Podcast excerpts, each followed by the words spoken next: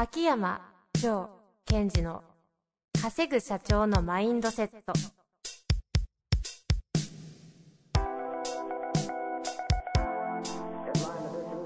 なぜ一流の経営者たちはぶつかる壁を次々と越えられるのか。そこに隠されたマインドの正体。ポッドキャスト「稼ぐ社長のマインドセット」は上場企業から中小企業まで。エグゼクティブコーチングトレーナーとして人材開発を行ってきた秋山城賢治が経営や人生で役立つマインドの本質について分かりやすく解説しますこんにちは、遠藤和樹です。秋山城賢治の稼ぐ社長のマインドセット。秋山先生、本日もよろしくお願いいたします。はい。よろしくお願いします。さあ、質問に行きたいと思いますか。あれあれあれあ、振ってほしい話があって。そうそうそうそうそう。振ってほしいことじゃないですけどそんなそんな目で見ないでください。で今日、今日何時起きてか聞いてほしいって言われたんでね。何時ちなみに本当に起きられたんですか、えー今日は2時。起きる時間じゃないですからね。2時って、深夜2時ですよね。深夜2時。どんな生活してるんですか、最近は？いや、眠くなったら寝て、起きたら起きる。自由。いや、昨日の晩、なんとなく眠くなってきて、ええ9時半に寝たんですよ。おーで、パッと目が覚めたら2時だったんで、2時になって目覚めて、もう一回寝ろ眠ろうかどうか目つぶってみたら、あ、もういいやと思って、起きて、そっから2時から6時まで仕事して、うん、うん。で、6時から、えー40分寝て、はいはいはい。もうそれお昼寝。早くも。その時点でご飯は食べてないんですよね。食べてないですね。2時。今日の収録8時からですから、うん2時、6時仕事して軽く寝て、そのまま起きていらっしゃったってことですか？そうです。むちゃくちゃな生活してますねい。や、すごい健康的ですよ。今もう眠いんじゃないですか？いや、この後、この後、これから仕事ですけど。多分午後2ぐらいでもうお眠。すごい生活だな。これマインドセットと関係あるんですか？その、なんていうんですか、起きたい時に起きて寝たい時に寝るっていうのは。あ、なんかこう、本当リスナーの方に聞いていただきたいんですが、私は基本的に朝早起きを推奨しています。そうですね。はい。で、それは決まった時間に必ず起きて、ルーチンを、ルーティンをやってから、こう、朝を迎えてほしいんですね。ウォーキングしろとおっしゃいますもんね。うんえーなるべく、基本的には、起きて動いて食べる、寝る。これ動物の原理原則ですから、このパターンをやってほしいんですがはいはいそれずーっとやっていくと、まあ何時に起きようって決めなくても平気になってくるので、まあそのうち眠くなったら寝る。平気になるっていうのはどういう意味ですか？何が平気になるんですか？なんかこう、えっと、リセットしなくても大丈夫だみたいな。必ず朝5時に起きるっていうのをずっと繰り返していくと、そのリセットする場所が24時間の中で5時でも、5時じゃなくても、いつでもできるようになる。えーあ大事なことはじゃあ早起きをすることじゃなくてリセットをして、その、食べて、うん食べて動いてたから食べるみたいなのをこう作り上げることが大事で、そうそうそれがいつ起きてもできるなら OK だと。そうです。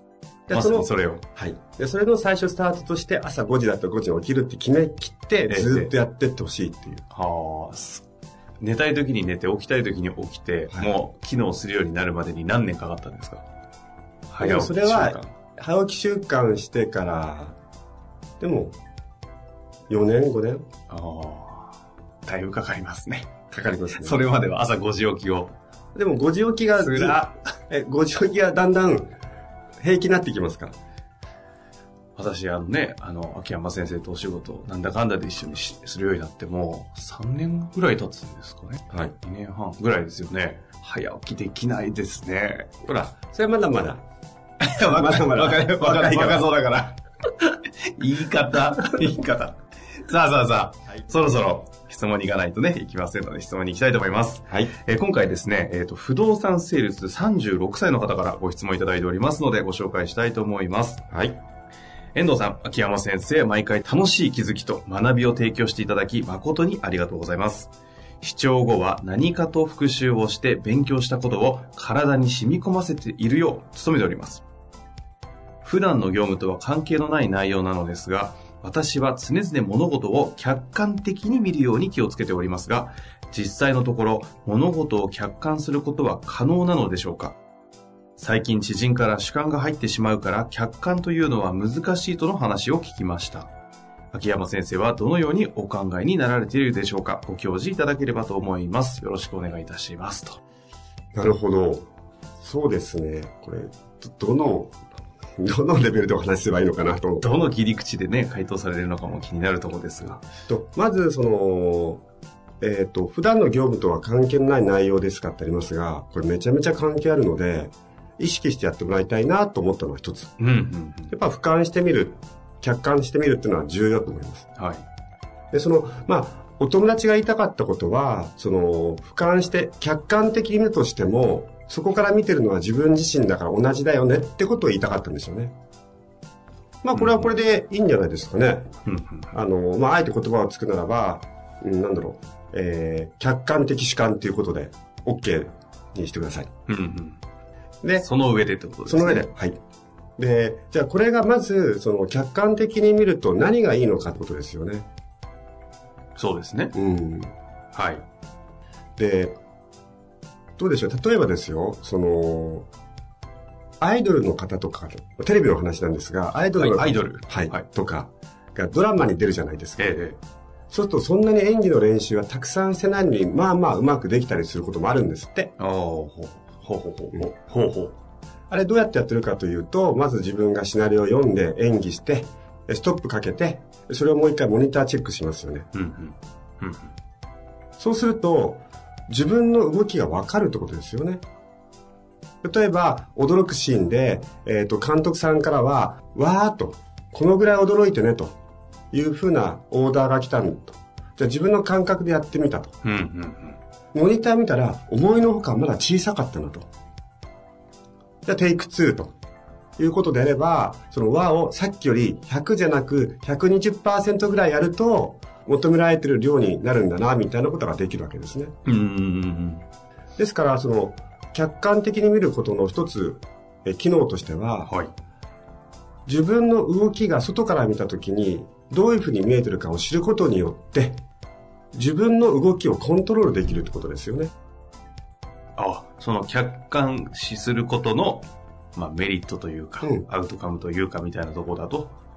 そうです。うん、だから、えっと、そういうふうにまず捉えていくのが、まあ、いいというか、多くの方が客観的に自分のことを見なさいとか、俯瞰して自分のことを捉えなさいっていうのはそういう意味だと思います。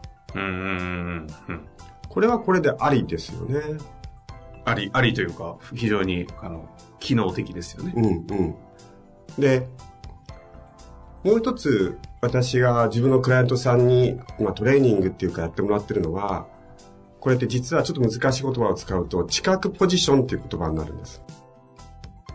一気に置いてかれましたね。知覚ポジション。え知覚ってあの、知るに覚えるで、はい知覚ポジション。そうですね。えっと、ちょっとこれ難しいかもしれませんが、頑張ってついていってください。えー例えば、今、えっと、遠藤さんとか、えーリスナーの方がそこにいますよね。今、自分がいる場所。でそこにいると、いろんな情報が入ってきます。うん、うん。私のこの声にしても、目に見えるものも。その情報を肉体キャッチして、それを知覚してますよね。はい。それは、知覚ポジション。その場所にいて、情報を受け取って、何かを感じ取ってるということです。うん、うん、うん。それはそれで一つ刺激になって活性化していきます。で、今度は、その場所にいながら、自分の知覚ポジションを変えてみるってことをやるんですね。そしたら物理的にですか？意識的にですか？えっと、意識的、イメージ的イに。メージ的に。例えば、こうやって私と今、えー遠藤さんが向かい合って収録をしてると。で私の声を聞いて、内容を聞いて、遠藤さんはそこの知覚ポジションで何かを感じ取ってる。じゃあ、その次にっていうと、私が座ってるところにいるってイメージをするんですね。うん、うん、うん。そうすると、えっ、と、私が喋ってるかのように自分がこの私の場所の中にスーッと入っちゃうと、うん、うん。ジョーさんが喋ってる時の声の感覚とかいうのが感じれるようになってくるんです。でこれ何やってるかっていうと、意識的にではあるけども、自分の知覚の位置を変えたってことなんですね。そうすると、えっ、と、自分のことがわかるのっていうよりは、今度は、その、相手の感覚が感じ取れるようになってくる。っていうことが起きるんですね。うん、うん。で、これを使うと、うまく使えるようになると、交渉とか、がすごい早く上手くなりますよね。ほうほうほう。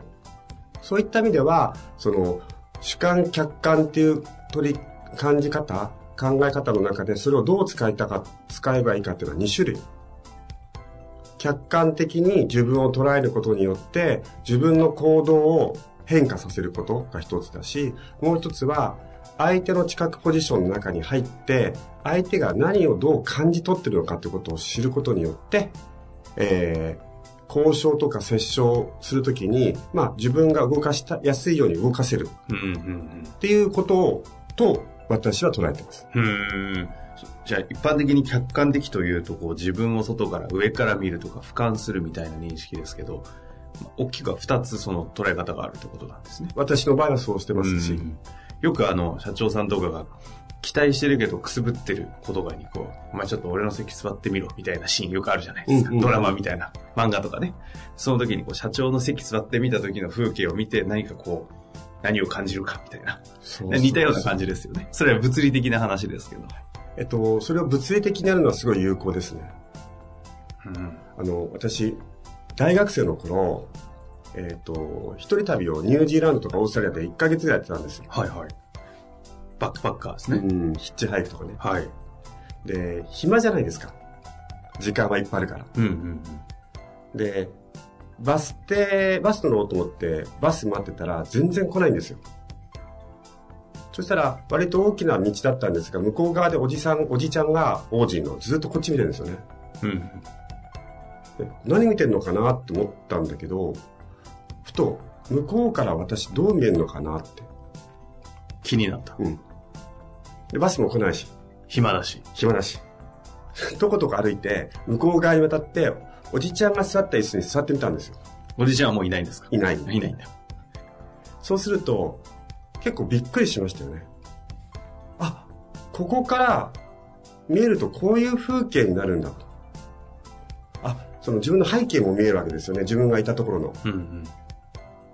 背景が見えるし、あ、あそこにああいうこう、ちょっと、まあ大学生ですからね。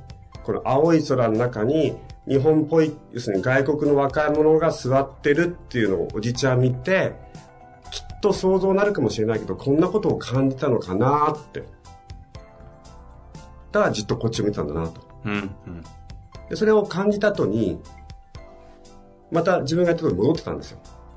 ただ違うおじちゃんが来て、またそこに座ってこっちじーっと見てるんですよ。うんそうすると、さっきと違って、まあこれも想像の域かもしれないけど、あ、あのおじちゃんはきっとこんな感覚でこっちを見てるんだろうなっていうのは分かったっていうか感じたというか。まあ、一度ね、そっち行かれてますしね。